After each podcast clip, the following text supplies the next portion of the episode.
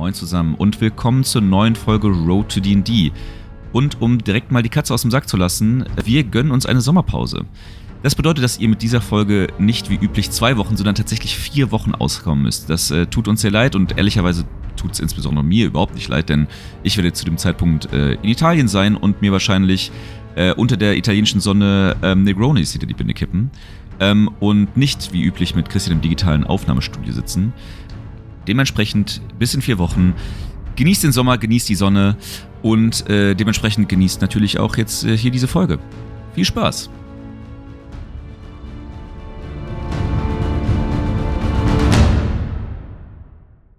Moin und willkommen zurück zu Road to D&D. Wir nehmen extrem früh morgens auf und wer auf jeden Fall eine Morgenperson ist, habe ich gerade festgestellt, ist Lars. Hundertprozentig. Ich werde mir auch einfach äh, vollkommen äh, ich, äh, Wortfindungsstörungen werden heute auf jeden Fall am Start sein. Ähm, ich mache ja. mach mir einfach hier parallel noch meinen Kaffee fertig, by the way. Also es ist mir auch egal, wenn ihr dann mich gleich einfach in der Aufnahme schlürfen hört. Äh, ich war sehr professionell und habe das schon vorher gemacht, tatsächlich. Ja, ich war vorher aber nicht wach. Ja, guter Punkt. Du hast zehn Minuten länger geschlafen, aber hey. Du, ich bin, ich bin geduscht, ich habe einen kleinen Kaffee gemacht, ich bin so vorbereitet für diese Folge. Wie noch nie, quasi. Ich bin auch aufgestanden. Ja, das ist sehr löblich. Ja, nee, mehr, mehr, geht, mehr geht ja nicht. Jeder tut ich, das, was er kann, ne? So, und ich, ich, ich schütte gerade einfach meinen Kaffee ein, ich mache ein bisschen Kaffee-ASMR. Fände ich auch super. Gibt's das schon? Ich weiß nicht, ob man das wunderbar in der Aufnahme hört. Auf jeden Fall. Weißt du, dann ist der Morgen auch direkt ein bisschen besser. Mit so einem frischen ja. Kaffee. Ne? Vielleicht machen wir auch Leuten einfach jetzt Lust, sich einen Kaffee zu holen irgendwo. Auf dem Weg zur Arbeit. Starbucks, genau. Sponsor. Diese, diese Folge wird übrigens gesponsert von der Kaffeelobby. Ja. Die da nicht existent ist. Weil, sie, weil man es einfach nicht braucht, glaube ich. So. Ja, wobei, sagen wir mal so, in Amerika, wie dumm das auch eigentlich ist, bis jeder einfach einen Kaffee draußen holt. So, why? Ist das so? Ist, das, ist, ja. das, ist das so ein lebendes Klischee ja. oder was? Ich habe letztens irgendwie von, ähm, ich, wie heißt nochmal das Äquivalent zur Hülle der Löwen in Amerika? Ähm, Shark Tank. Shark Tank, nicht Dragon's Net. Ähm, Shark Tent, wo ähm, einer der, äh, der Sharks da sitzt und sich ein Video anguckt, wie ein Typ erklärt, wie er Geld spart und dann erzählt er, ja, ich mache mir meinen Kaffee immer zu Hause, weil ich finde, Kaffee äh, draußen zu kaufen ist zu teuer. Und der Typ rastet komplett aus, wie genial das ist. Und äh, I like this guy. It's so impressive. So, was? Ernsthaft? Das ist, äh, aber Digga, der macht seinen Kaffee zu Hause. Was ist mit ihm? Ist das, ist das, aber das war jetzt kein Gag oder so? Nein, nein. Ja, okay, das ist ja wirklich komplett albern. Ich glaube, das ist auch der, ich glaube, in so einer, dann kann auch Starbucks funktionieren, ne? Das muss man auch so sehen. Hm. Ich meine es jetzt nicht so, dass es wahrscheinlich in Deutschland nicht funktioniert, aber ich glaube, in Amerika ist das nochmal ein ganz anderes Level. Äh, definitiv. Also ähm, in, in, meiner beruflichen Vergangenheit hatte ich mit diesem Unternehmen zu tun. Und äh, das ist schon äh, einfach ein anderes Konzept, das einfach außerhalb von Amerika gefahren wird. Musst du wahrscheinlich auch. Also ich sag mal so, ich glaub, es gibt nach wie vor keinen Starbucks in Italien, ne? Also zumindest ja, ja, genau, äh, war, glaube ich, ja, mal. Ist, und irgendwo, und war das nicht auch irgendwo, irgendwo in Europa mussten sich zurückziehen. War das Italien sogar? Also ich meine, es gab mal die Idee, dass in Mailand ein Starbucks eröffnet werden sollte und da Jetzt wurde einfach direkt die, abgelehnt. Richtig, dagegen haben einfach ja. alle protestiert und ja. äh, no, brauchen wir nicht. Ich meine, wofür auch? Fair Game. Wenn man überall einfach einen geilen Espresso für einen Euro bekommt, ist das schon ganz nice. So. ähm, aber wir wollen ja tatsächlich gar nicht über Kaffee reden, äh, sondern es soll äh, weitergehen auf der wilden Suche nach dem perfekten Einsteigerabenteuer. Und äh, heute wollen wir, äh, wollen wir uns einem, äh, einem kleinen Sammelsurium an Abenteuerbüchern zuwenden, die ähm, nur so mehr oder weniger ein zusammenhängendes und stringent durchgezogenes Abenteuer darstellen, sondern tatsächlich eher so eine Sammlung an unterschiedlichen Abenteuern sind, die zwar gegebenenfalls einen roten Faden haben, der da durchgezogen werden kann, aber ansonsten eher so alleinstehend als Abenteuer funktionieren können, so dass ihr sie, so dass ihr sie entweder als One-Shot spielen könnt oder irgendwie als äh, quasi nur euch einen Teil daraus schneiden könnt und den mit euren Sp äh, Spielen spielen könnt. Ähm, sehr, sehr interessant jedenfalls. Jeder dieser Bücher, insgesamt fünf an der Zahl haben wir uns da rausgesucht, hat so ein bisschen so ein eigenes, ich würde sagen, äh, würde sagen, so übergeordnetes Narrativ oder ein Konzept, was sich so durch diese Abenteuer durchzieht. Und insgesamt reden wir da über die Bücher Ghosts of Saltmarsh, Tales from the Yawning Portal, Candlekeep Mysteries, Keys from the Golden Vault und The Radiant Citadel. Ähm, wie gesagt, alle diese haben so eigene Charakteristika und was wir euch jetzt mal vorstellen möchten, oder wir wollen euch so ein bisschen da durchführen, wir wollen euch ein bisschen beschreiben, ähm, was so die Stilistiken dieser einzelnen Bücher sind und äh, dann vielleicht auch aus diesem Sammelsurium an Abenteurern so einen Tipp von so ein, zwei Abenteuern geben, die sich gerade für Einsteiger besonders eignen oder die uns einfach sehr viel Spaß gemacht haben, wie als wir sie gespielt haben. Ähm, und äh, wollen wir dann vielleicht auch direkt reinspringen mit Ghost of Saltmarsh? Äh, sehr gerne, weil es auch das einzige Abenteuer ist, was ich zumindest komplett durchgespielt habe. Ähm, dahingehend äh, ich würde fast sagen, eins meiner Lieblingsabenteuer, dadurch, dass du es sehr gut anpassen kannst und eben im Gegensatz zu den anderen zwar ja nicht nur eine, eine Story hat, die du komplett durchziehen kannst, sondern auch so ein bisschen diesen Background, wo du alles drumrum bauen kannst. Weil vielleicht fangen wir mal an mit der Story. Also ähm, Ghost of Saltmarsh ist tatsächlich ein sehr maritim angehauchtes Abenteuer. Ihr landet, äh, wie auch immer, in dem feinen Ort Saltmarsh. Ähm, es ist ein kleines Fischerdorf, äh, was heißt Dorf, ist schon ein bisschen größer, wo verschiedene Fraktionen aufeinandertreffen. Einmal die Fraktion der Königlichen und gleichzeitig auch noch die Fraktion der Leute, die da schon länger wohnen und die Königlichen so ein bisschen ablehnen. Das heißt, ihr habt die Traditional Traditionalisten und gleichzeitig habt ihr die Loyalisten, die loyal zum König sind.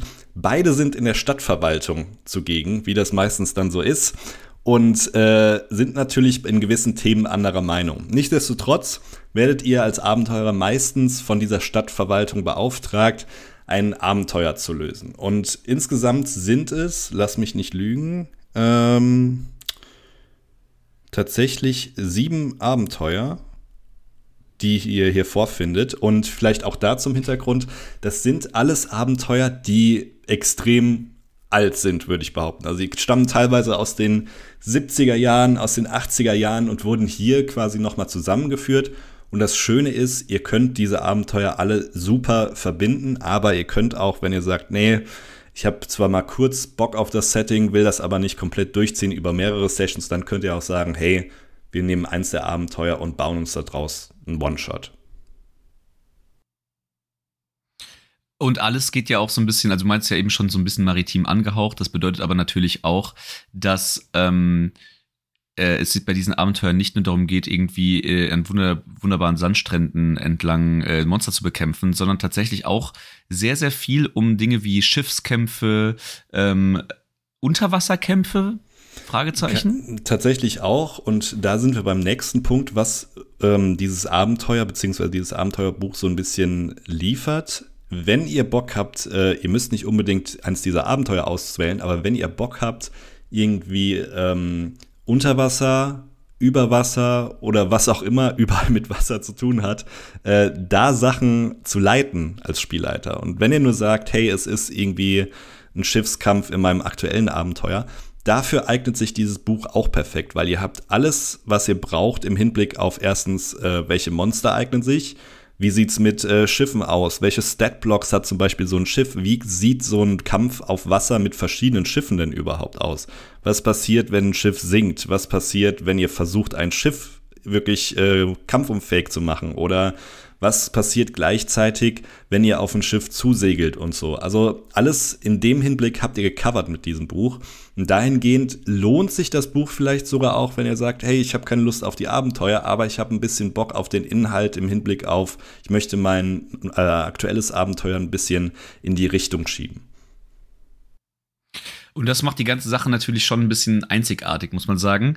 Und die ganzen Abenteuer innerhalb von Ghost of Saltmarsh ähm, ähm, also gibt es einen relativ eindeutigen Twist in diese ganzen Abenteuer. Ne? Also ähm, sprich, man hat hier schon irgendwie äh, das, die Auswahl verschiedener kleiner Abenteuer, verschiedener Narrative innerhalb dieser Abenteuer. Generell wird man sich aber darauf einlassen müssen, früher oder später im Wasser, auf dem Schiff oder irgendwo, äh, ja, innerhalb einer Wasser-Area äh, irgendwie wiederzufinden und äh, gegebenenfalls auch mit den ein oder anderen zusätzlichen Regeln auseinandersetzen zu müssen.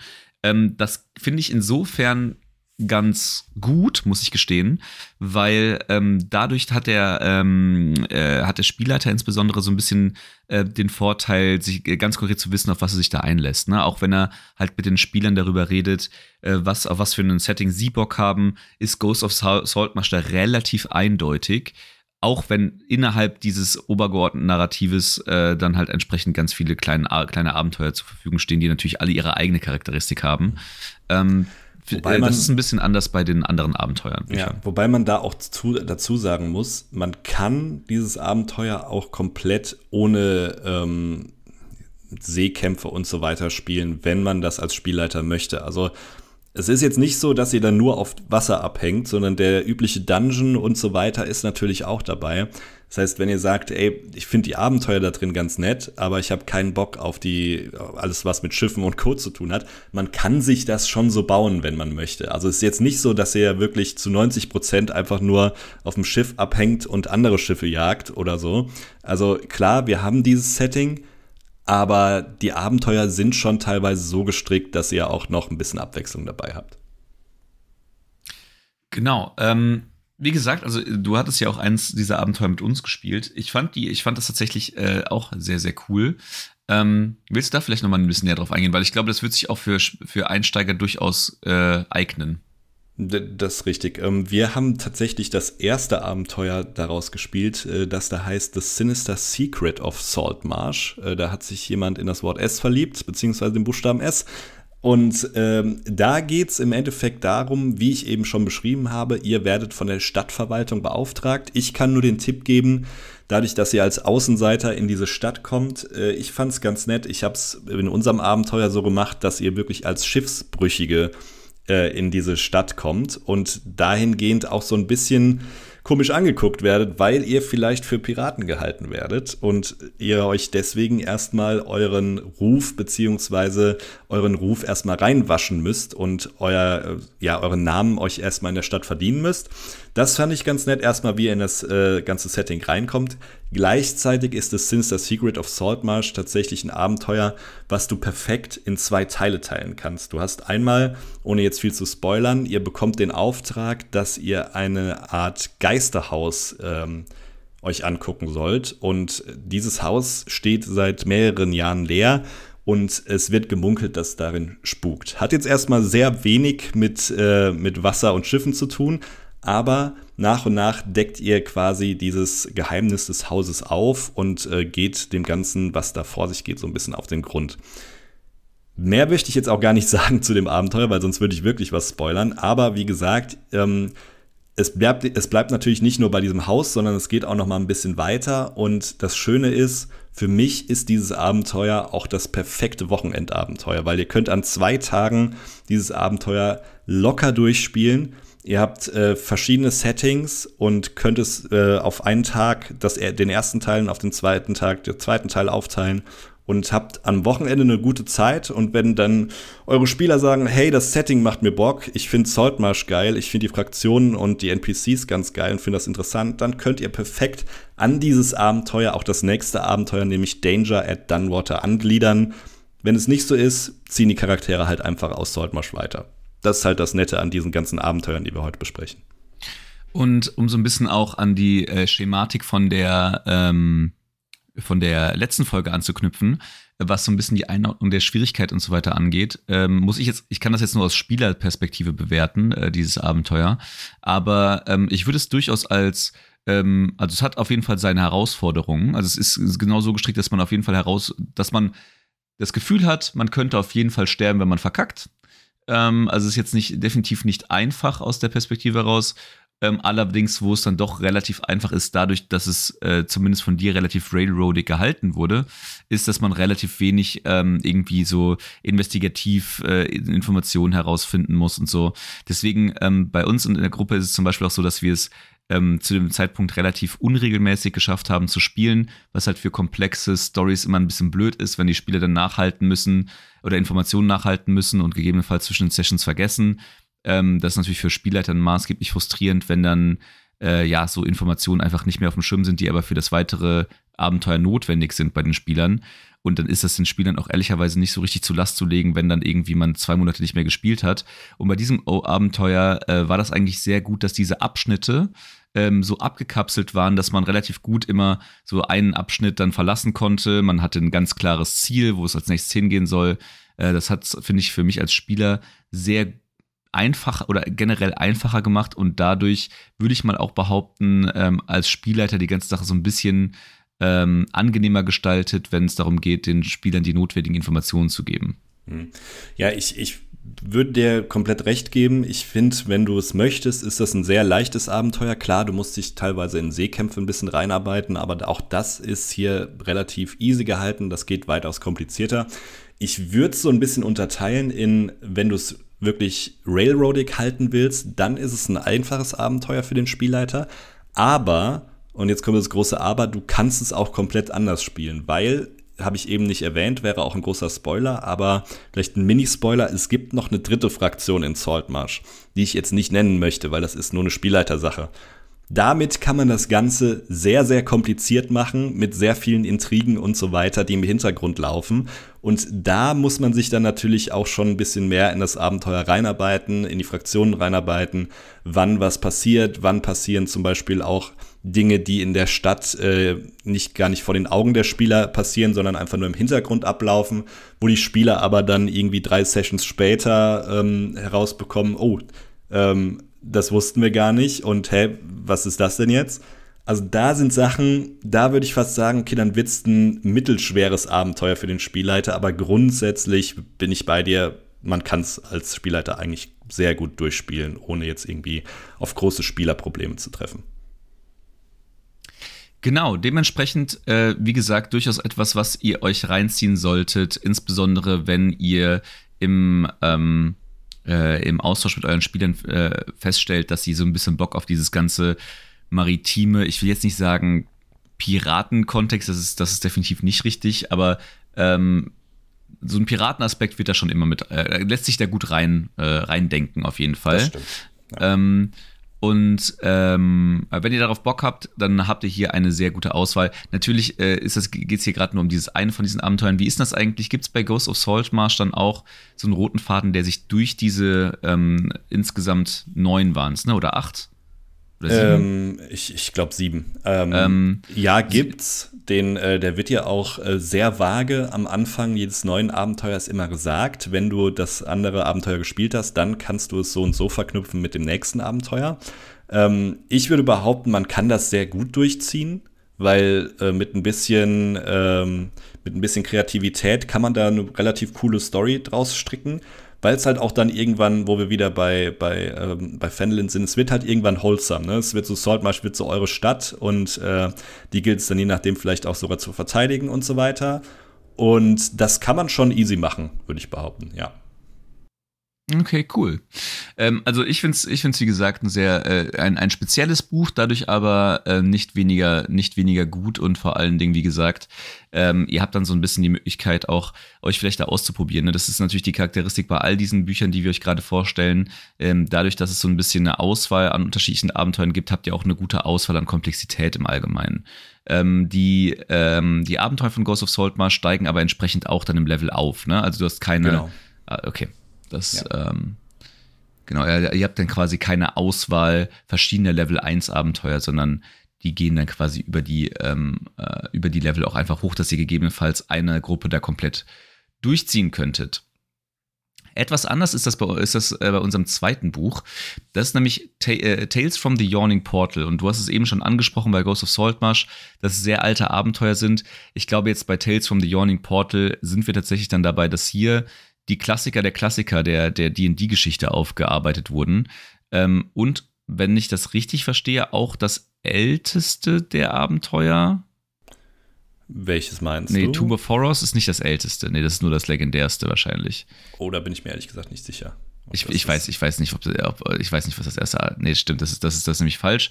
Aber es gibt, ähm, um da vielleicht einen, einen halben Satz drüber zu verlieren, oder beziehungsweise äh, um damit anders anzufangen. Also Tales from the Yawning Portal ähm, ist ein Buch, was sich um das gähnende Portal äh, dreht, wie das, wie der Name schon unschwer vermuten lässt. Das gähnende Portal ist eine Bar ähm, in äh, Tiefwasser, ne? Meine ich?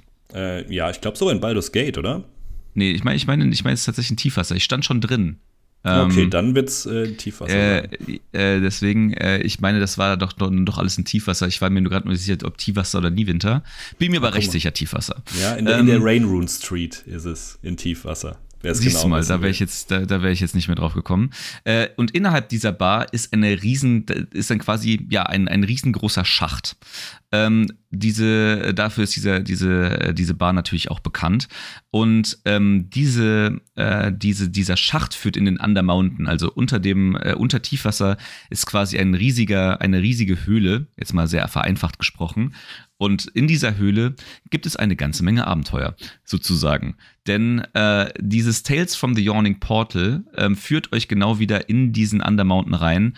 Und ich glaube dann tatsächlich innerhalb dieser, ähm, ich glaube, die Idee ist dann irgendwie, dass sich dann innerhalb dieses ähm, Undermountains Portale in diese verschiedenen Bereiche auftun. Also man muss natürlich sagen, diese ähm, Abenteuer sind komplett unzusammenhängend. Diese, der einzige gemeinsame Nenner, die diese äh, Abenteuer zusammenhängt, ist, äh, zusammenhält, ist halt dieses ähm, Yawning Portal. Und entsprechend ähm, ist da jetzt keine, keine Storyline, die, die von Abenteuer zu Abenteuer führt. Das führt übrigens auch dazu, ähm, wenn ihr die Abenteuer euch äh, kaufen möchtet, dass ihr diese Abenteuer unabhängig voneinander kaufen könnt in D&D Beyond. Äh, das ganze, das ganze äh, Tales from the Yawning Portal Set an Abenteuern kostet, glaube ich, 25 Dollar oder sowas und die einzelnen Abenteuer dann irgendwie, keine Ahnung, sieben oder sowas. Insgesamt gibt's äh, sieben äh, Abenteuer davon und ähm, auf zwei wollen wir heute mal so ein bisschen genauer eingehen. Denn einmal ist es das äh, wahrscheinlich, deswegen habe ich es auch eben schon angesprochen, eines der legendärsten Abenteuer von D&D und das ist der Tomb of Horrors. Ähm, da ranken sich ein paar ähm, Gerüchte drum. Also ich bin mir ehrlich, ich, ich habe das nie gefact-checkt, diese Geschichte, aber so ein äh, so eine Urban Legend des D&D-Universums und zwar dass äh, dieser Tomb of Horrors von Gary Gygax, das ist der, der, der Entwickler von dem ersten D&D sozusagen oder Erfinder von D&D, ähm, halt dieser Tomb of Horrors auch, dieses Abenteuer ähm, entwickelt wurde. Aus einem ganz einfachen Grund, und zwar ist er auf diesen ganzen ähm, äh, Conventions und so weiter und so fort natürlich immer von den äh, von Leuten gebeten worden, äh, mit ihnen D&D zu spielen. Und wie wir alle wissen, D&D ist jetzt nicht mal easy was, was man äh, eine halbe Stunde spielt und dann ist eine Runde vorbei, sondern das dauert dann den ganzen Tag und da hat er keinen Bock mehr drauf gehabt und ähm, wollte halt irgendwie nicht nur mit einer Gruppe den ganzen Tag dann durchspielen und hat dann ein Abenteuer gebaut, was tatsächlich für jede Art von Spieler gleichermaßen tödlich ist. Und äh, rauskam eben dieser Tomb of Horrors, wo dann äh, selbst gestandene Level 20 Charaktere einfach easy sterben konnten und dann äh, die Fluktuation an seinem Tisch entsprechend hochgehalten wurde. Finde ich eine relativ äh, konsequente Art und Weise, das Problem anzugehen. Aber ihr könnt euch das wirklich so vorstellen, dass Tomb of Horrors ähm, wird als das tödlichste Abenteuer von D&D gehandelt. Ähm, denn hier geht es nicht darum, dass ihr irgendwie lustige Encounter habt im Sinne von Monster und die dann halt entsprechend irgendwie niederklüppeln müsst. Habt ihr hier und da auch.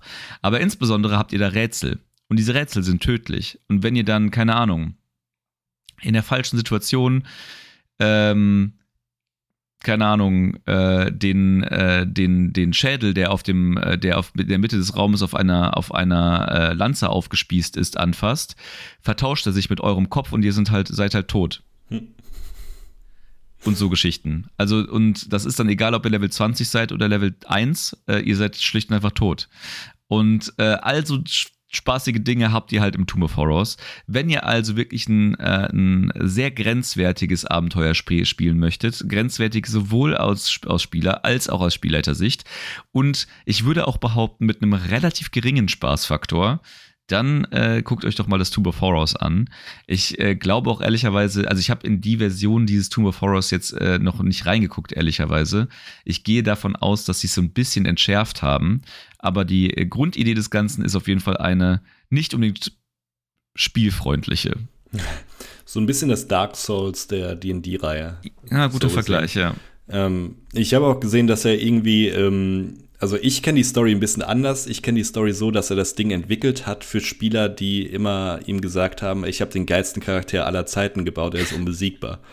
Ja, wahrscheinlich wahrscheinlich kommt es aber auf die gleiche, die, auf, die, auf, die ja, gleiche, auf das gleiche Ergebnis raus, weil die, weil die Leute haben ihn wahrscheinlich dann auf den Messen angesprochen und wollten nur irgendwie ihren Charakter show offen. Ja, der war dann nicht mehr lange da, so gesehen. Aber gut. Ja. So ist genau. es halt. aber wir haben natürlich neben äh, Tomb of Horrors auch noch eine ganze Menge andere Abenteuer. Und unter anderem äh, wollten wir euch mal ein Abenteuer vorstellen, das auch das erste Abenteuer aus dieser Reihe ist. Auch ein sehr altes und ähm, legendäres Abenteuer. Ich bin mir nicht sicher, so alt ist es nicht tatsächlich. Das war das erst witzigerweise das erste Abenteuer, was ich gespielt habe in meinem D&D. Ja, nein, nämlich in, in, in 3.0, ne? Oder 3.5 äh, müsste das sein. Und äh, meiner äh, nicht meiner Meinung, aber ich, meinem Gedächtnis nach ist es auch das Einsteigerabenteuer von 3.5. Ach was. Was damals mitgegeben wurde. Das ist natürlich, aber ich meine, diese, wie, wie, wir ja auch in der letzten Folge schon besprochen haben, diese Einsteigerabenteuer wie bei ähm, jetzt bei 5e, ähm, Lost Minds auf Fendelware äh, haben natürlich dann direkt so ein bisschen Kultcharakter, weil sie einfach von so vielen Spielern gespielt wurden. Und ich meine, es ist ja nicht das äh, Schlechteste. Und wenn man dann hier die Tales from the Yawning Portal, Portal geschafft hat, äh, umso besser. Und tatsächlich durften wir auch bei dem äh, das, dieses Abenteuer schon spielen. Wir haben es beide nicht gespielt leitet. Ähm, ich habe es mir tatsächlich dann irgendwie im Nachgang einmal quer durchgelesen. Ähm, aber auch als Spieler muss ich sagen, hat es schon äh, recht viel Spaß gemacht. Ja, ich finde auch vor allem, ähm, weil es auch ein, wieder da ein ganz klares Setting ist. Also ähm, das muss man allen alten Abenteuern ja so ein bisschen lassen. Für Spielleiter ist es immer ein bisschen einfacher im Hinblick auf, okay, du hast eine konkrete Story, ist dieses klassisch, klassische Adventure einfach so, du kriegst einen Auftrag oder kriegst irgendwie ein Gerücht oder so und folgst dem Ganzen, um äh, Ruhm und Ehre zu erlangen. Das macht es schon ein bisschen einfach, aber ich finde dadurch, dass ähm, äh, die äh, Sunless Citadel, die dann, wenn man das so, ich glaube, so viel kann man sagen, im Endeffekt eine vergessene äh, Zwergenzitadelle ist, die es gilt zu erkunden, beziehungsweise die es gilt erstmal zu finden. Ähm, dahingehend ist dann noch genug Mystery dabei, dass die Spieler auch richtig Bock haben auf dieses Abenteuer vorneweg. Und ich finde es erstens vom Setting super, ähm, aber gleichzeitig finde ich auch, dass dieses Abenteuer, wie eben schon gesagt, für Einsteiger perfekt ist, weil du wirst so nach und nach wieder an Sachen herangeführt. Irgendwann wird es tatsächlich ein bisschen tödlich, also es könnte tödlich werden, weil da sind teilweise Kreaturen dabei, die doch ein bisschen schwieriger sind, gerade für Level 1 bis 3 Charaktere. Aber hey, ähm, man wächst mit seinen Aufgaben, ne? Das auf jeden Fall. Ähm, ich fand dieses Abenteuer auch sehr ähm, cool, weil es gab, ähm, auch wenn man relativ viele freie, also vielleicht noch mal so ein bisschen zur Einordnung. Du hast es gerade schon angesprochen, dieses alte, so eine alte Zwergenzitadelle. Das hat den, ähm, den Effekt, dass äh, Licht ein rares Gut ist. Ähm, das vielleicht schon mal als kleine Anmerkung und kleiner Spoiler, dass ihr, ihr Spieler euch vielleicht über Dunkelsicht äh, informieren solltet.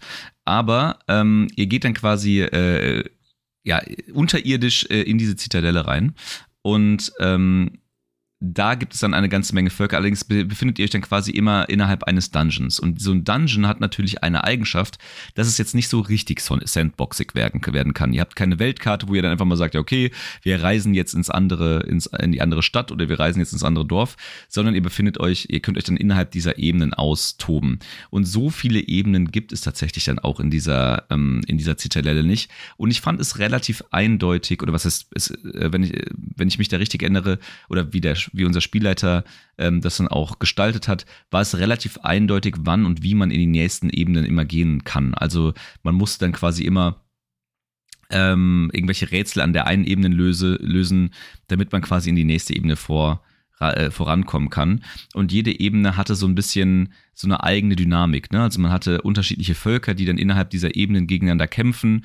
Ähm, und äh, ich fand es eine sehr, sehr coole ähm, sehr, sehr coolen Spagat. Auf der einen Seite aus Dungeon Crawler, auf der anderen Seite aber durchaus auch so ein bisschen aus äh, Social Encounter Sicht, dass man ähm, immer mal wieder die Situation hatte, dass man sich mit den, äh, mit den ähm, ja, Völkern slash Gruppierungen, die jetzt, äh, die dann sich innerhalb oder die dann diese Sunday Citadel behausen, auch austauschen konnte. Man konnte ähm, mit ihnen sich verbünden, man konnte sich gegen sie verschwören, ähm, man konnte dann mit ihnen zusammen die entsprechenden Rätsel angehen, man konnte sie entsprechend betrügen, um das Rätsel zu lösen. Äh, das fand ich eine sehr, sehr coole Auswahl an Möglichkeiten.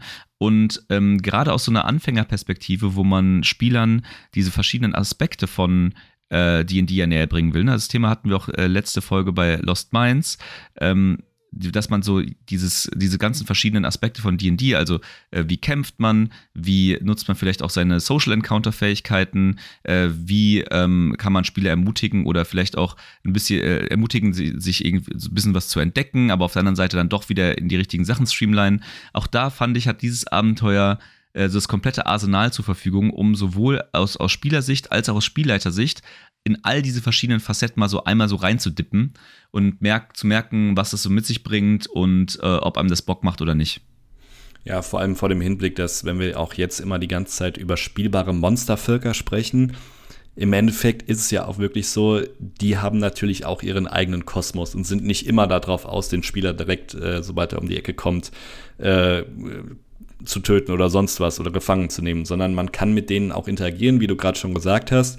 Plus, was ich hier wirklich am interessantesten finde, du hast ähm, neben den Völkern, die die Citadel behausen, auch wirklich so ein, ja, im Endeffekt ist ja wirklich schon so eine eigene Stadt, die sich gebildet hat. Das heißt, du hast mit diesen Fraktionen, die da drin wohnen, gleichzeitig aber auch noch eine Umgebung, die du super irgendwie einbauen kannst. Du kannst zum Beispiel sagen, wenn eins, äh, eine dieser Fraktionen sagt, hey, boah, nee, da gehen wir nicht hin, weil äh, da ist das und das. Und äh, dementsprechend kannst du damit entweder deine Spieler triggern, hey, wir wollen da unbedingt hingehen, oder sie lassen es halt sein. Also da kannst du als Spielleiter auch sehr gut mitspielen, um dem Ganzen so ein bisschen eine lebendigere Atmosphäre zu geben. Und ich würde auch ganz gerne noch auf eine weitere, äh, einen weiteren Aspekt angehen. Das ist jetzt gar nicht so unbedingt Sunless Citadel spezifisch, aber das kommt hier in diesem Abenteuer auch vor und ist gerade für die Kombination, sage ich mal, aus einem etwas erfahreneren Spielleiter und sehr unerfahrenen Spielern, finde ich immer eine sehr, sehr gute Mechanik. Und das ist ähm, NPCs, die die Spieler begleiten. Ähm, das äh, als, als Spielleiter gibt euch das nämlich äh, die ähm, oder relativ viel Möglichkeiten, einen Encounter besser oder schlechter zu gestalten. Sei es dadurch, dass der begleitende NPC irgendwie ein Gelehrter ist, der irgendwie Tipps geben kann oder ähnliches, um, für, um damit, die, damit die Gruppe irgendwelche Abenteuer löst. Oder tatsächlich auch in, gewisser, in gewissem Maße auch ähm, Fähigkeiten hat, die für ein äh, zum Kämpfen notwendig sind oder zum Kämpfen nützlich sind. Damit könnt ihr sehr, sehr gut in die Schwierigkeit der, der Encounter einsteigen und entsprechend das äh, genau so auf den Schwierigkeitsgrad austarieren, äh, wie ihr das gerne, wie ihr das gerne haben würdet. Denn auf der einen Seite, ja, auch wenn ihr könnt noch so viel in irgendwelchen Listen rumkramen und mit eurem Challenge-Rating rumspielen, sodass irgendwie ähm, ähm, die Kämpfe möglichst herausfordernd, aber nicht tödlich werden. Am Schluss kann es immer noch sein, dass äh, die Spieler alle schlecht und die Monster alle gut würfeln und schon habt ihr den Salat und schon wird der Encounter mit äh, fünf Kobolden auf einmal äh, zu einem äh, drohenden TPK und dann ist so ein NPC, der daneben steht und gegebenenfalls einfach die richtigen Sachen aus dem Ärmel ziehen kann. Ähm, durchaus extrem hilfreich, denn ihr müsst den Spielern, ihr, ihr seid den Spielern ja keine Rechenschaft schuldig, welche Fähigkeiten der entsprechende NPC wann wie wo einsetzt. Und äh, vielleicht ist es einfach nur ein, äh, keine Ahnung, sehr ängstlicher NPC, der die ganze Zeit mit den Spielern mitläuft, der äh, sich nur in den dramatischen Situationen zusammenreißen kann und über seinen Schatten springt, um dann einzugreifen oder irgendwie, da ist dann eure Kreativität, eure Kreativität ein bisschen gefordert. Aber wie gesagt, in Sunday Citadel gibt es dafür die eine andere Option und generell auch davon unabhängig scheint mir das immer oder habe ich das immer als Spielleiter gerne genutzt, um das so ein bisschen, ja, um so ein zusätzliches Werkzeug zu haben an der Stelle.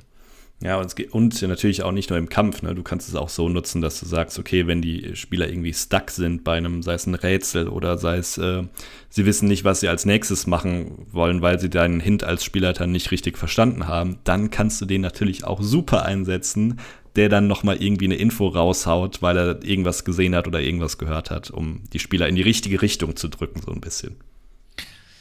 Genau. Ähm, das äh, wäre dann sozusagen das zweite Abenteuerbuch. Ehrlicherweise, wenn es um Einsteigerabenteuer geht, auch wenn äh, Sunless Citadel sich meines Erachtens wunderbar dafür eignet, ähm, weiß ich nicht, ob das gesamte Buch äh, Tales of the Yawning Portal so sich an Einsteiger richtet. Definitiv lustig, um das mal durchzublättern.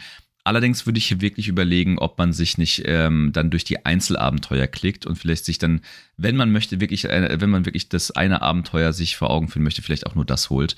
Ähm, ja, Punkt. Weil wie gesagt, äh, es gibt kein, nicht, auch nicht so einen richtigen roten Faden, von dem man dann profitieren würde. Hm. Ja. Ich finde, das Schöne hier ist noch, dass du eigentlich jedes Abenteuer auch so ein bisschen in die meisten DD-Settings reinpacken kannst. Ob es jetzt Vergessene Reiche, Eberron, Dragonlance oder was auch immer ist. Jedes Abenteuer, das hier drin ist, kannst du, egal welche Art von DD in Anführungszeichen ihr jetzt spielt, du kannst alle da drin verpacken. Das finde ich immer noch um, immer ganz wichtig, um zu sagen, okay, du hast, äh, bleibst deinem Setting treu sozusagen und schaffst jetzt nicht irgendwie eine komplett andere Welt, nur weil die durch das Portal gehen. Ja, das ist äh, wiederum sehr wahr. Ähm, gut, ähm, dann würde ich sagen, schließen wir das ab und kommen zum nächsten äh, Abenteuerbuch und das ist The Book of Books, wie es so schön heißt, äh, Candlekeep Mysteries. Ähm, ich ehrlicherweise habe weder ein Abenteuer hieraus gespielt noch gespielleitert. Ähm, ich habe mir tatsächlich dann hier auch mal so ein paar einzelne Abenteuer ähm, angeguckt, äh, einfach so zum, ähm, um, um ein bisschen mit dem Buch warm zu werden. Und weil ich die äh, und weil ich die Grundidee relativ cool finde und weil es auch einen gewissen Nostalgiefaktor hat. Aber äh, bevor ich vielleicht da reinsteige, eine, eine Sache, denn äh, was ganz cool ist, ist, dass Candlekeep Mysteries äh, quasi eine Abenteuersammlung ist, die von äh, Fans geschrieben wurde. Was mir auch äh, tatsächlich gar nicht so bewusst war als erstes. Ähm, und die dann quasi jetzt von Wills of the Coast sozusagen dann nochmal einen Feinschliff bekommen haben und in einem äh, Abenteuerbundle zusammengestellt wurden.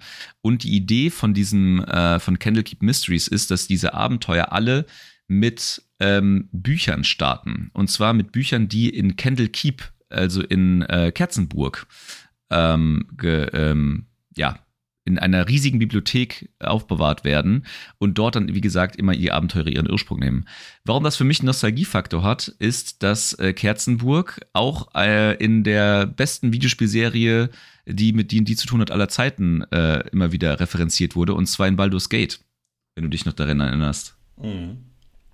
Ähm, Wobei, meiner Meinung nach ist da tatsächlich in ähm, Baldur's Gate immer so ein bisschen falsch dargestellt wird, weil eigentlich ist Candlekeep ja wirklich nicht nur äh, eine Bibliothek, sondern wirklich auch eine Festung, weil die Idee dahinter ist ja, in Candlekeep werden wirklich alle Informationen, die es an der Schwertküste gibt, gesammelt und da auch verwahrt, beziehungsweise sicher verwahrt, weil sie halt extrem wichtig sind. Deswegen wird Candlekeep auch von, sagen wir mal so, sehr mächtigen Individuen beschützt und es leben da auch sehr mächtige Individuen. Deswegen, ähm, bei Baldur's Gate war es immer so ein bisschen, jo, das ist halt so eine Bibliothek da. Das hat so ein bisschen so eine Lehranstalt, äh, so, genau. so, so, so, eine Lehranstalt, so eine Uni, so, so ein Uni-Charakter gehabt, ne? Ja. ja. das ist richtig.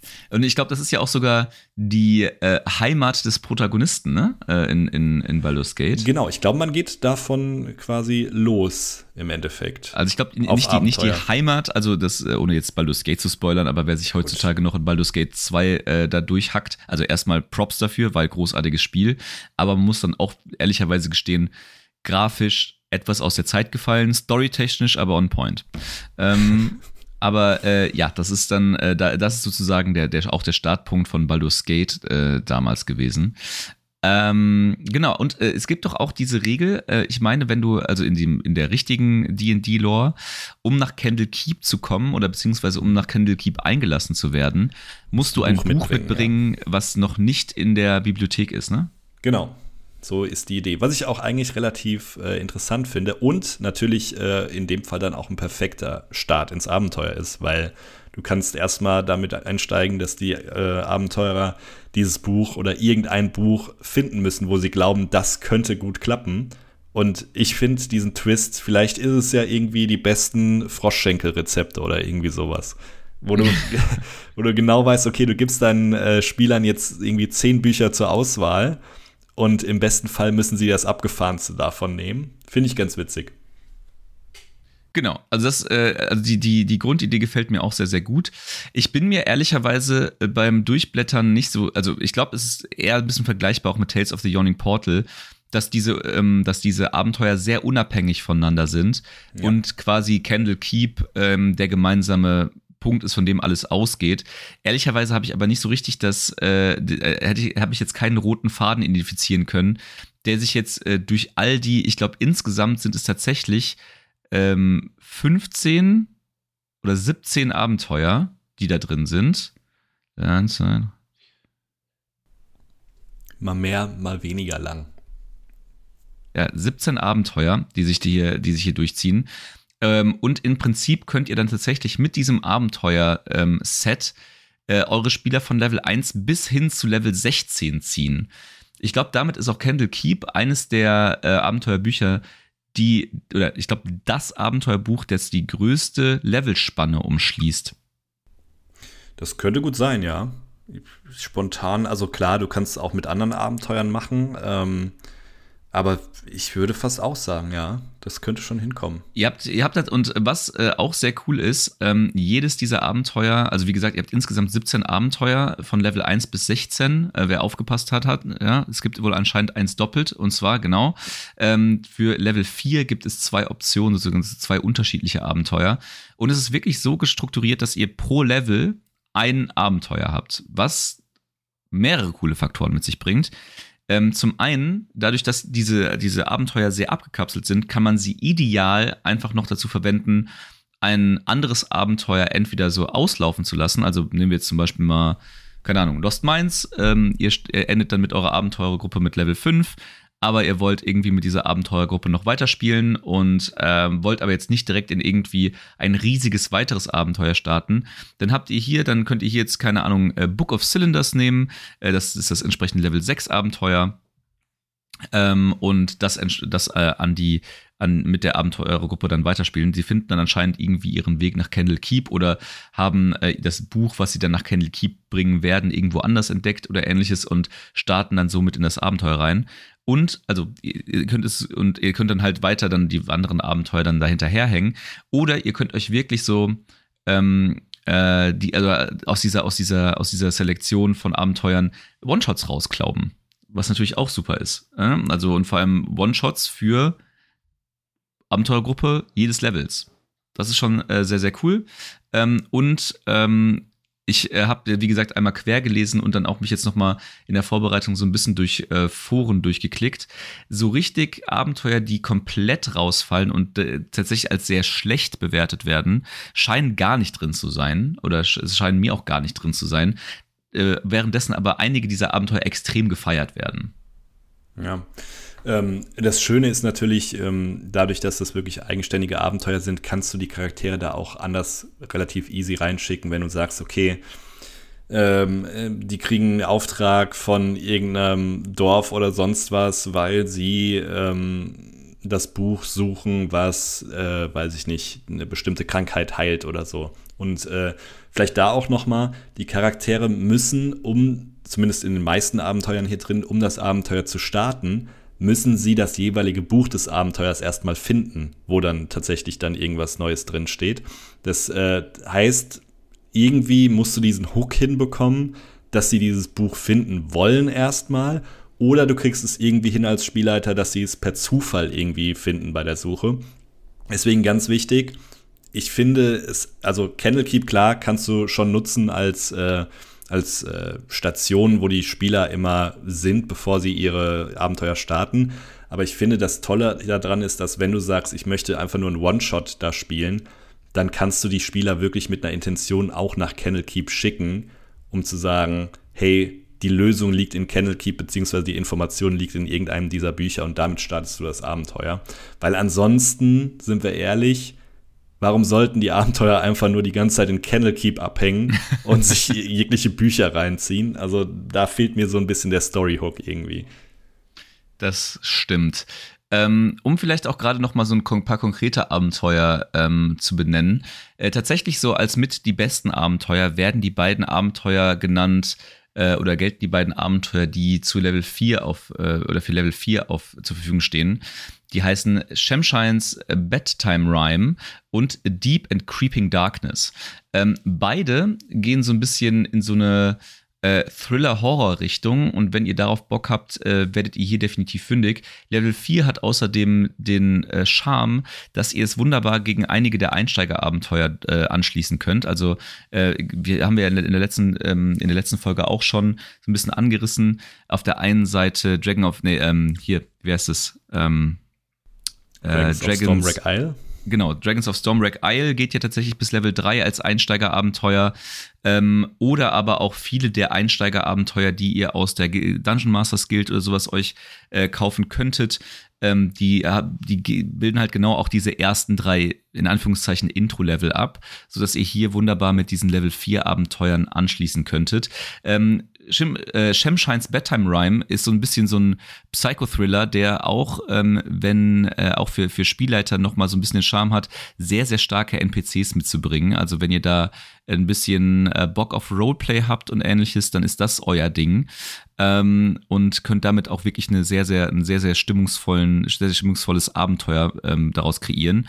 Äh, Deep in Creeping Darkness, wie der Name auch schon so ein bisschen vermuten lässt, ist dann mehr so dieser, dieser Dip in so eine Horror, in so eine Horrorszenerie. Ähm, wenn ihr darauf Bock habt, und ich ehrlicherweise finde äh, so dieses Horror, diese Horrorszenarios sehr, sehr cool in D&D ähm, mit einem kleinen Sternchen, da gehe ich gleich noch mal ein bisschen drauf ein, ähm, dann könnt ihr hier äh, eure, eure, ähm, eure Abenteuergruppe in äh, an Untoten gegenüberstellen und alles das, was, ich, was so mit sich bringt. Ähm, diese Horrorszenarien, ähm, aber da auch gerne mal deine Meinung zu, ähm, haben für mich immer so eine, ein Problem und zwar, man muss dafür in der Stimmung sein und die ganze Gruppe muss dafür in der Stimmung sein, weil die ähm, die D&D-Runden, in denen ich in, so, in, in meinem Leben jetzt so gespielt habe, waren halt schon davon aus, dass es halt so eine lockere, wir sitzen rum, trinken Bier, vielleicht wird, äh, wenn man das mal so einen ganzen Tag durchzieht, wird dann irgendwie zwischendrin nochmal der Grill angeschmissen und äh, jeder hat eine gute Zeit, Runden, Runden waren das dann halt. Und diese Horrorszenerien leben natürlich maßgeblich daher, dass sich jeder auf diese Szenerie auch in einem gewissen Maße einlässt und diesen Horror auch so ein bisschen mitträgt. Weil dieses, äh, diese Immersion bricht dann halt relativ schnell, sobald die ersten äh, witzigen Kommentare durch die, äh, durch, das, durch die Abenteuerszenerie geworfen werden. Und ähm, dann als Spielleiter diese so eine Horrorszenerie aufrechtzuerhalten, ist dann etwas challenging, finde ich immer. Hm.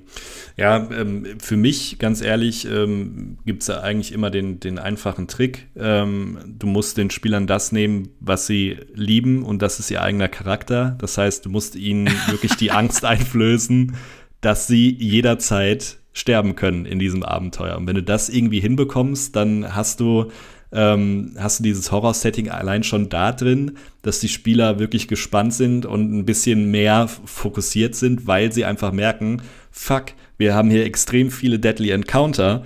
Ich muss jetzt extrem aufpassen und hinter jeder Ecke könnte irgendwas anderes lauern, was mir meinen geliebten Charakter, wo ich super viel Zeit auf meine Backstory verbracht habe, die zu schreiben, ähm, nehmen könnte. Deswegen, das ist für mich immer so ein kleiner Twist, wo ich sagen kann, okay, wenn du vielleicht sogar mit einem Deadly Encounter startest und ähm, du lässt die Spieler da gerade so entkommen, dann ist das Setting meistens schon mal gesetzt im Hinblick auf, wo die Reise denn hingeht den ganzen Abend. Eine durchaus, eine durchaus konsequente Lösung, würde ich mal behaupten. kann, halt auch gut nach hinten losgehen. Das, das ist richtig, aber es gibt ja äh, gewisse Hebel, wie man es ein bisschen entschärfen kann, ohne direkt alle umzubringen. Das ist auch wiederum wahr. Genau, und äh, ich weiß nicht, hast du noch irgendwas zu ergänzen für Candlekeep Mysteries? Ähm, nein, ich habe es auch noch nie gespielt. Ähm, ich habe es mir nur einmal durchgelesen teilweise. Ähm, aber ich glaube auch, das ist ein ziemlich cooles Setting, was man gut immer mal einschmeißen kann, würde ich sagen. Also ähm, ich sehe es jetzt nicht so als wie bei Saltmarsh so ein Ding, was du ähm, durchgängig quasi als fortlaufendes Abenteuer spielst. Aber ab und zu mal so, wenn gerade ein Abenteuer rum ist, hier äh, so einen Abstecher nach Candlekeep einwerfen. Klingt für mich eigentlich perfekt. Definitiv. Dann kommen wir nämlich zu meinem äh, persönlichen, vielleicht Lieblingsbuch, muss ich gestehen. Und das ist ähm, The Journeys Through the Radiant Citadel ähm, zum einen habe ich auch einfach so ein geiles äh, Collection-Angeberbuch mir dafür gekauft. Deswegen sieht es einfach super geil aus. Ähm, aber äh, ich finde dieses Setting super geil und ich finde, die Abenteuer darin haben eine super coole Stilistik. Ähm, auf die kann ich gleich nochmal so ein bisschen genauer eingehen. Aber vielleicht erstmal zu dieser Radiant Citadel, nämlich die ist auch schon ultra geil. Äh, die Radiant Citadel ist nämlich eine, eine Stadt, die ähm, durch die ätherischen, äh, ätherische Ebene fliegt äh, oder darin schwebt, besser gesagt. Und zwar ist das äh, eine Stadt, die um einen riesigen Kristall herumgebaut wurde. Und ähm, dieser Kristall äh, ja, sticht sozusagen einmal quer durch, diese, durch die gesamte Stadt, so sieht es aus. Und ähm, um den Kristall herum ist halt so eine Art ähm, ja, fossiler, fossiles Steingebilde. Und auf diesem Steingebilde ist dann, hat sich dann tatsächlich Zivilisation eingesiedelt. Und äh, sehr, sehr bunte Zivilisation. Äh, da gehe ich gleich noch mal ein bisschen drauf ein. Ähm, die dann halt äh, da in diesen ätherischen, in dieser ätherischen Ebene behaust ist und ähm, diese Bilder von, diese, von dieser Radiant Citadel sind einfach wahnsinnig cool gemacht. Äh, also da auch gerne mal bei uns auf Instagram äh, vorbeigucken. Da werde ich ein, zwei Bilder davon mal hochladen. Sieht einfach mega aus. Es wird auch beschrieben, dass für jeden Besucher der eretischen Ebene diese Radiant Citadel schon äh, in äh, Meilen und Meilen weit erkennbar ist, weil das dieser riesige Kristall ist, der dann dort leuchtet und tatsächlich auch eine Art Eigenleben zu haben scheint. Denn ähm, je nach, äh, also es wird, es wird beschrieben, dass dieser äh, Kristall wohl auch eine Art von Emotion oder ähnliches empfinden kann. Denn je nach Umgebung und je nachdem, was passiert und äh, was mit ihm passiert oder was in der Stadt passiert, ist er auch in der Lage, seine Farbe zu verändern und ähnliches, äh, was natürlich alles einen sehr coolen ähm, einen sehr coolen Effekt mit sich bringen kann. Und was auch super, super cool ist, ist, dass äh, diese Radiant Citadel und ihre Umgebung halt tatsächlich so eine Art eigene eigenes Ökosystem haben mit eigenen Tieren und ähnliches. Und da gibt es auch unfassbar großartige Illustrationen, wie dann so, ähm, ich sag mal, vollkommen bekannte Tiere, wie jetzt so kleine äh, Ratten oder Tiger oder ähnliches, dann äh, innerhalb dieses Ökosystems leben können, aber alle dann halt über äh, besetzt sind, also statt Fell haben die dann so äh, Kristallschuppen oder ähnliches. Es ist alles super cool, äh, diese Stilistik. Deswegen, äh, ich bin großer Fan, wie man vielleicht schon merkt. Einfach von der, von der, von der, von dem Look dieser, dieser Welt. Aber die Abenteuer sind tatsächlich auch sehr, sehr lustig.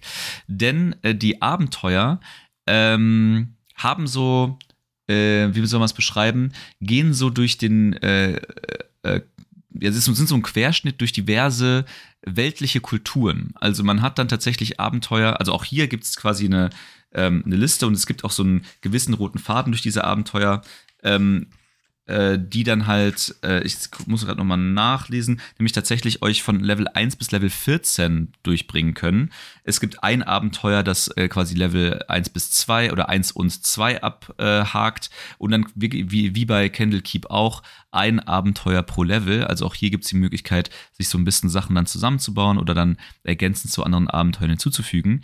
Äh, generell ist es dann aber so, dass jedes dieser Abenteuer so ein bisschen, wie gesagt, auf unterschiedliche Kulturen eingeht. Und dann habt ihr das eine Abenteuer, was eher so ähm, indische Stilistiken, also viele, äh, viele Farben. Man ist auf so einem, ähm, man äh, ist in einem, ähm, ich glaube, bei dem äh, indisch angehauchten Abenteuer geht es darum, dass sich dann auf einmal äh, Tänzer gegen, äh, gegen die Zuschauer wenden und sich dann als Dämonen herausstellen und so Geschichten. Äh, dann gibt's Abenteuer, die eher so einen äh, südamerikanischen Flair haben. Es gibt, äh, ähm, es gibt Abenteuer, die eher so einen asiatischen Flair haben äh, und wo es dann auch tatsächlich so in der Architektur, äh, die dann dieses Abenteuer mit sich bringt, ähm, sehr so in, an so asiatische Tempel erinnert und ähnliches. Das ist schon alles sehr, sehr cool gemacht und gibt dann halt entsprechend viel Abwechslung auch in diese Abenteuer und das genau soll halt auch dieses Radiant Citadel Narrativ mit sich bringen, dass dadurch, dass halt aus der aus allen möglichen Ebenen, aus allen möglichen Gründen unterschiedliche Arten von Wesen halt auf diese ähm, äh, auf diese Radiant Citadel aufgesprungen sind, ähm, ist es halt so bunt, dass man hier, dass sich halt hier so viele Kulturen wiederfinden und ähm, das ermöglichen, dass man halt diese vielen unterschiedlichen Stilistiken an Abenteuern mit sich bringen kann. Hm. Ich finde auch, dass, ähm, also ich hatte mir damals, als es äh, rauskam, so ein bisschen ähm, das Narrativ rund um ähm, die, die Entwickler so reingezogen, was die alles so erzählt haben dazu. Und das finde ich auch ganz interessant, weil wirklich jeder, der an diesem Buch mitgearbeitet hat, hat so ein bisschen seinen kulturellen Background damit reingebracht. Ähm, und das wird dann ja auch in dem Buch immer nach und nach so ein bisschen beschrieben. So, okay, was wichtig ist, was für die Kultur wichtig ist und so weiter. Das finde ich, also für mich ist es mit das diverseste Buch, würde ich fast behaupten, was aktuell im Hinblick auf Abenteuer bei D&D gibt. Weil, wie du eben schon gesagt hast, du hast dadurch, dass du so ein bisschen verschiedene Kulturen anreißt, natürlich auch komplett andere Settings für jedes Abenteuer, was es für die Spieler erstens interessant macht. Aber gleichzeitig ist es auch so ein bisschen, hey, du kriegst als Spielleiter unglaublich viele Informationen und wahrscheinlich auch Anregungen, wie du ein Abenteuer mit einem neuen Setting leiten kannst oder was für Sachen du einbauen kannst, um, Sach äh, um Abenteuer interessanter zu machen, ein bisschen more colorful zu machen und einfach auch ein bisschen mehr Hintergrund für verschiedene NPCs zu geben, wie sie sich verhalten und warum sie sich so verhalten und so weiter. Und das macht, glaube ich, dieses Abenteuerbuch so gut wie kein anderes Abenteuerbuch, was es aktuell gibt. Ja, in der Hinsicht definitiv. Ein anderer Aspekt ist, ich finde auch, ähm, also wir haben ja schon häufiger darüber geredet, dass diese, dass gerade der Charme an diesen Büchern auch viel in den Illustrationen liegt und in der Aufmachung. Und äh, ich muss ehrlich, dass ich meine, das hilft euch als Hörer jetzt überhaupt gar nicht. Und ich kann euch das bekanntermaßen auch überhaupt nicht darstellen. Aber ich finde es eines der best illustrierten D&D-Bücher, die ich äh, bis jetzt in der Hand hatte. Äh, das macht auch sehr, sehr viel Bock. Also wenn ich da ähm, nochmal Werbung für die Printausgaben machen darf, dann äh, geht es auf jeden Fall hier auch in die Richtung. Und ähm, auch hier möchten wir natürlich euch einen, äh, einen kleinen Tipp mitgeben. Und das ist das, oder mein, mein Tipp wäre tatsächlich, sich direkt das erste Abenteuer mal anzugucken, nämlich das äh, Abenteuer, das euch von 1 bis 2 bringt. Äh, das, der Name dieses Abenteuers ist Salted Legacy. Und es geht darum, dass ihr auf dem Markt von, äh, von der, der, der Radiant Citadel eine, ja, ein paar Rätsel oder eine, äh, ein, ein ähm, Komplott aufdecken muss. Heißt es Komplott? Ja, ne, äh, aufdecken sollt. Ähm, und äh, das Abenteuer an sich, muss ich gestehen, ist jetzt nicht so her wahnsinnig herausragend. Ist ein cooles Abenteuer, kann man gut spielen. Ist ein cooles Einsteigerabenteuer, äh, sowohl für Spieler als auch für Spielleiter. Ähm, allerdings eine Sache, die das sehr, sehr cool macht, ist, dass es ähm, an einem Punkt in diesem Abenteuer, und jetzt spoiler ich ein kleines bisschen, ich versuche mich allerdings zurückzuhalten, äh, dass die Spieler äh, damit konfrontiert werden, ähm, auf dem Markt so äh, zwei Challenges machen zu müssen, die ihrer eigenen Regel folgen. Und auf der einen Seite ist es ein Wettkochen. Da müssen die äh, Spieler an einem Wettkochen teilnehmen. Und zwar eine, ähm, ein, ein Shrimpkuchen, äh, also ein Shrimp Pastry äh, nachzukochen, des, des legendären Kochs, der das ausrichtet. Und ähm, zum einen hat das, hat dieses, äh, hat dieses, diese Challenge oder dieses Event den, den Namen Battle Prawns The Shrimpening. Das holt mich schon sehr, das holt mich schon sehr ab, muss ich gestehen. Ähm, und es, es, ist einfach wahnsinnig witzig. Also dieses, dieses, dieses, diese Challenge hat dann auch so ein bisschen ihre eigenen Regeln und die Spieler müssen dann nach eigenem oder müssen nach, nach, äh, den, nach äh, mit allen Kräften versuchen, diesen, diesen Schrimpkuchen ähm, äh, zuzubereiten. Und tatsächlich auch als Alternative oder als Zusatz äh, gibt es auch noch eine weitere Challenge und das ist so ein Hide and Seek, also so, so ein Versteckspiel, das die Spieler dann da spielen müssen. Äh, Finde ich auch super witzig. Also ich bin auch immer großer Fan davon, wenn so quasi so wie so kleine Minigames dann in so ein Abenteuer reingebaut werden, mit so ein bisschen, wie gesagt, so einem eigenen Regelset und so. Äh, Finde ich eine sehr, sehr witzige Idee, macht mega viel Spaß und vor allen Dingen gerade in so einem Einsteigerabenteuer gibt es ähm, insbesondere Anfängerspielern auch nochmal die Chance, so zu verstehen, dass ähm, D&D halt oder wie vielseitig D&D sein kann, äh, finde ich eine sehr, sehr coole Idee. Hm, ja. Bin ich komplett bei dir. Alter. Das Shrimpening. Ich, äh, das sollten wir vielleicht auch mal spielen, weil das Shrimpening holt mich auf jeden Fall von dem, was du gerade erzählt hast, sehr, sehr ab. Äh, genau, aber das ist äh, The Radiant Citadel. Ähm, wie gesagt, als Setting, ehrlicherweise, ein bisschen schwer einzubauen ähm, jetzt in, in andere Abenteuer. Das ist vielleicht der einzige Haken an dem ganzen, an der ganzen Sache. Man hat jetzt nicht so einen, äh, wie bei äh, Candle Keep oder sowas, einen Storyhook, der sich irgendwie anbietet, äh, weil man halt, wie gesagt, irgendwie ein äh, Buch nach Candle Keep bringen soll oder innerhalb eines Buchs innerhalb von Candle Keep irgendwas nachschlagen soll oder was auch immer. Ähm, da kann man jetzt nicht einfach mal sagen, yo, äh, reise mal nach Radiant Citadel und guck dir das mal an. Ähm, das muss man sich wahrscheinlich ein bisschen konstruieren. Allerdings ähm, innerhalb dieses Abenteuers gibt es da dann alle möglichen, äh, alle Möglichkeiten, sich da auszutoben. Ähm, und mit Sicherheit für kreative Spielleiter ist hier auch genug Futter, um die ein oder andere, das ein oder andere Narrativ oder die eine oder andere Abenteueridee in ein anderes Setting zu übertragen. Das geht natürlich auch immer. Das stimmt, ja. Ähm, bleibt nur noch eins, nämlich das neueste der Abenteuer. Zumindest glaube ich, dass es das neueste ist. Ich glaube, es steht schon, schon wieder ein neues Setting vor der Tür. Ich habe gerade eben eine, eine Instagram-Ad ausgespielt bezüglich äh, irgendeinem neuen Giant-Buch. Keine Ahnung, ob es Abenteuer ist oder einfach nur ein Setting-Buch. We'll see. Aber ähm, Keys from the Golden Vault ist das aktuellste Abenteuerbuch, was es bei D&D gibt und in meiner Ansicht nach mit das coolste Setting, weil ich liebe Filme wie Oceans 11 und Co., wo es um Heists geht. Und in dem Fall geht es tatsächlich auch darum, dass ihr den perfekten Heist beziehungsweise den perfekten Diebstahl ausführen müsst in verschiedenen Abenteuern. Ähm, warum Golden Vault? Vielleicht zur Erklärung. Golden Vault ist eine Organisation, die euch immer die verschiedenen Aufträge gibt und ähm, für die ihr tatsächlich Sachen stehlen sollt. Und nein, es geht nicht darum, dass es irgendwie ein Setting für böse Charaktere ist, sondern äh, Golden Vault ist tatsächlich eine sehr gute Organisation, denen es immer darum geht, wirklich äh, nur gute Dinge zu tun. Deren Motto ist nämlich Do good no matter the cost. Und äh, the cost kann in dem Fall auch sein, einfach Dinge zu stehlen für the greater good. Und die Abenteuer, die ihr bekommt, sind tatsächlich ein bisschen anders als die üblichen Abenteuer. Nämlich, tatsächlich bekommen die Abenteurer, beziehungsweise dann eure Spieler, tatsächlich Karten. Das finde ich eigentlich ein sehr cooles und witziges Setting, weil sie wissen nicht ganz genau, wie das alles aussieht, wo sie hingehen. Sie bekommen aber irgendwie eine grobe Übersicht davon. Das heißt, so, so eine Art Lageplan und können, bevor sie ihren Einbruch oder was auch immer ähm, ausführen, tatsächlich planen. Und das macht dieses Abenteuer so besonders. Das heißt, ihr händigt als Spielleiter direkt am Anfang eine Karte aus und die Spieler müssen tatsächlich Plan A, Plan B und Plan C dann vorneweg äh, sich überlegen, bevor sie in das Abenteuer starten und das dann dementsprechend umsetzen. Finde ich persönlich mega cool, weil sowas gab es bei D&D vorher noch nie, wenn man es nicht irgendwie selbst geschrieben hat. Ähm, und hier habt ihr die perfekten Sachen beziehungsweise die perfekten Abenteuer, um es umzusetzen. Ähm, wie man das tatsächlich dann als Spieler und Spielleiter macht, kann ich noch nicht beurteilen, weil ich habe es noch nicht gespielt, aber rein vom Setting her habe ich auf jeden Fall mega Bock, das zu spielen. Das Schöne ist, aktuell gibt es bei D&D Beyond eins dieser Abenteuer aus dem Buch tatsächlich kostenlos, nämlich das wunderbare Abenteuer Prisoner 13 wo es darum geht, äh, dass ihr in ein Gefängnis einbricht und, und dort tatsächlich ähm, von einem Gefangenen etwas zurückerlangt. Mehr möchte ich da jetzt auch wieder nicht spoilern, aber vom Setting her finde ich ganz cool, wo man auch extrem viel drumrum bauen kann.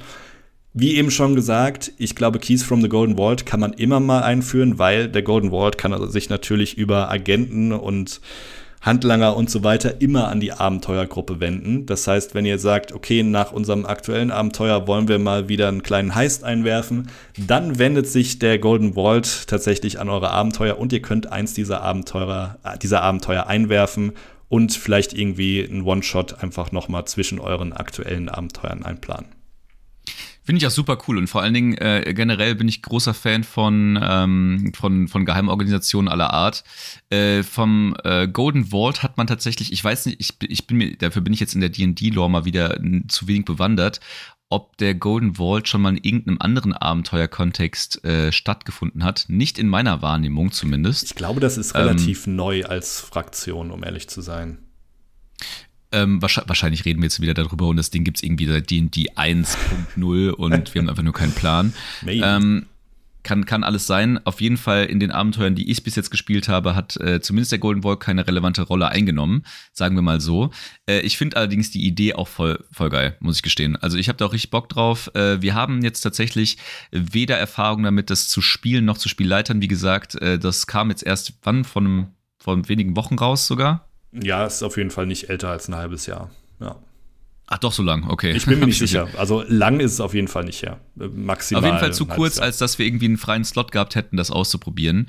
Ähm, aber wie gesagt, äh, eines der besten Motivatoren für Einsteiger, äh, ein Abenteuer zu spielen, ist, dass es gratis ist. Äh, und entsprechend guckt euch doch mal da nach Prisoner 13 um. Ähm, findet ihr auf der D&D Beyond Seite, wenn ihr einfach nach Prisoner 13 googelt, dann werdet ihr wahrscheinlich auf so eine Seite geleitet bei D&D Beyond, wo ihr das dann einfach claimen könnt äh, und dann habt ihr das gratis zur Verfügung. Ähm, ist auch tatsächlich ein, äh, ich habe es äh, im Vorfeld einmal so ein bisschen quer gelesen, ähm, hat, eine, hat, ein, hat eine geile Story, muss man dazu sagen. Also jedes dieser Abenteuer ist natürlich nicht nur, geht dahin, stiehlt etwas und geht wieder zurück, sondern jedes hat natürlich seine kleine eigene Background-Story ähm, und auch Prisoner 13 ähm, hat da definitiv eine Story. Hast du gerade auswendig im Kopf, das, das habe ich nämlich gerade nicht mehr auf dem Schirm, was für ein Level das ist? Äh, Prisoner 13 so, ne? ist 4. Ja. Ähm, also auch das wieder ideal, um irgendwie an so ein Level 3 Intro-Abenteuer angeschlossen zu werden.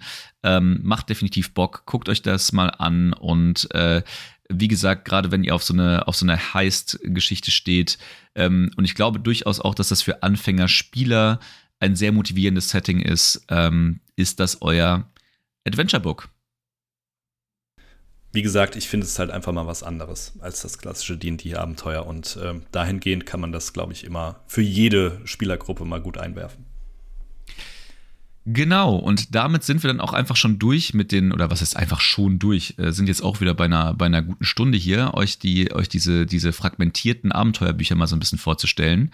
Ähm, und damit starten wir dann tatsächlich mit der nächsten Folge auch in die, in Anführungszeichen, ernstzunehmenden Abenteuer, also die großen äh, Abenteuer, die euch dann quasi einmal von Level X bis Y äh, mit an die Hand nehmen und dann mit auf einer, auf einer langen Story durchziehen. Ich würde einfach mal in den Raum werfen, was hältst du davon, ähm, dass wir, weil wir schon bei dem Thema Haste sind, äh, unter anderem dann in der nächsten Folge des Abenteuer, was wir ja auch schon sehr, sehr häufig referenziert haben in diesem Podcast, äh, Waterdeep Dragon Haste ähm, mal mit besprechen. Ähm, das ist nämlich auch so ein Heist-Abenteuer, äh, allerdings tatsächlich über ein bisschen mehr als ein Level, nämlich über, ich glaube, von Level äh, 3 bis 9 oder so oder 1 bis 7. Ich bin mir nicht mehr sicher. Äh, muss ich dann nochmal nachgucken. Ist etwas her, dass ich das gespielt habe. Und ähm, schließe ich aber ja wunderbar dann an das Thema an. Das ist richtig. Und es ist auch nicht direkt Curse of Strahd, wo ähm, der Spielleiter wahrscheinlich verzweifelt sein wird. ja, ich, wobei ich da bei Dragon Heist auch noch mal ein paar Kommentare dazu über die Spielleiterschwierigkeiten hier verlieren werde. Ganz so einfach ist es nämlich nicht. Äh, nichtsdestotrotz äh, definitiv ein super cooles Abenteuer. Ja. So, und last but not least, was ist deine Monster- Klasse beziehungsweise dein Monstervolk für diese Folge? Jetzt hast du mich natürlich äh, ja, kalt erwischt, muss ich gestehen. Äh, de dementsprechend fang gerne mal an, aber ich habe, glaube ich, ich habe da was auf dem Schirm. ja, ich habe mich ähm, tatsächlich für den Harangon entschieden, beziehungsweise das Volk der Harangons, ähm, die aus dem Feywild kommen und nichts anderes sind als äh, Rabbits, beziehungsweise Hasen in humanoider Form ähm, haben tatsächlich so ein paar Luck-Skills beziehungsweise Geschicklichkeitsskills, die ihr wunderbar einsetzen könnt. Ihr seid natürlich eine humanoide Form, ihr seid Medium oder Small, habt eine Walking Feet von 30 Fuß, das ist der Standard, den ihr alle kennt. Aber, und jetzt kommt eine sehr interessante äh, Fähigkeit, äh, die ihr je nachdem für gewisse Klassen besonders gut einsetzen könnt, nämlich der Hair Trigger. Und da könnt ihr ganz simpel einfach nochmal euren Proficiency-Bonus auf eure ähm, Initiative-Würfe drauf addieren. Das kann mega viel Sinn machen, wenn es wichtig ist, dass ihr als Klasse als erstes agiert in einem Kampf. Dann würde es vielleicht wirklich hier der Hase als beste, bestes Volk äh, sein für eure Klasse, die ihr dann wählt. Gleichzeitig bekommt ihr noch Leperine Senses und da habt ihr Proficiency im Perception Skill und ihr bekommt noch Lucky Footwork. Das habe ich gerade eben schon gesagt. Jedes Mal, wenn ihr einen Geschicklichkeits-Saving-Throw nicht schafft, dann könnt ihr eure Reaktion verwenden, um einen weiteren D4 zu werfen und diesen äh, quasi dann, also das äh, Ergebnis davon, zu eurem Save zu addieren. Dann, je nachdem, könntet ihr vielleicht sogar diesen Fail in einen Success umwandeln. Ganz wichtig, ihr könnt das nicht nutzen, wenn ihr prone seid oder euer Speed bei Null ist. Ähm, ist äh, ja. Also finde ich ja tatsächlich immer ein bisschen wild, die, ähm, mich die, äh, mir die in der Gruppe vorzustellen, muss ich gestehen. Die Hasen? Ich, ich ja. stelle mir gerade einfach so eine Gruppe aus vier von diesen Hasen vor, die, die einfach nur die ganze Zeit so hin und her springen. Gefällt mir eigentlich. Ihr seid die legendäre Hasenabenteurergruppe. Ja, finde ich super. Ähm, apropos Springen, die letzte Fähigkeit ist der Rabbit Hop. Und da könnt ihr. Come on.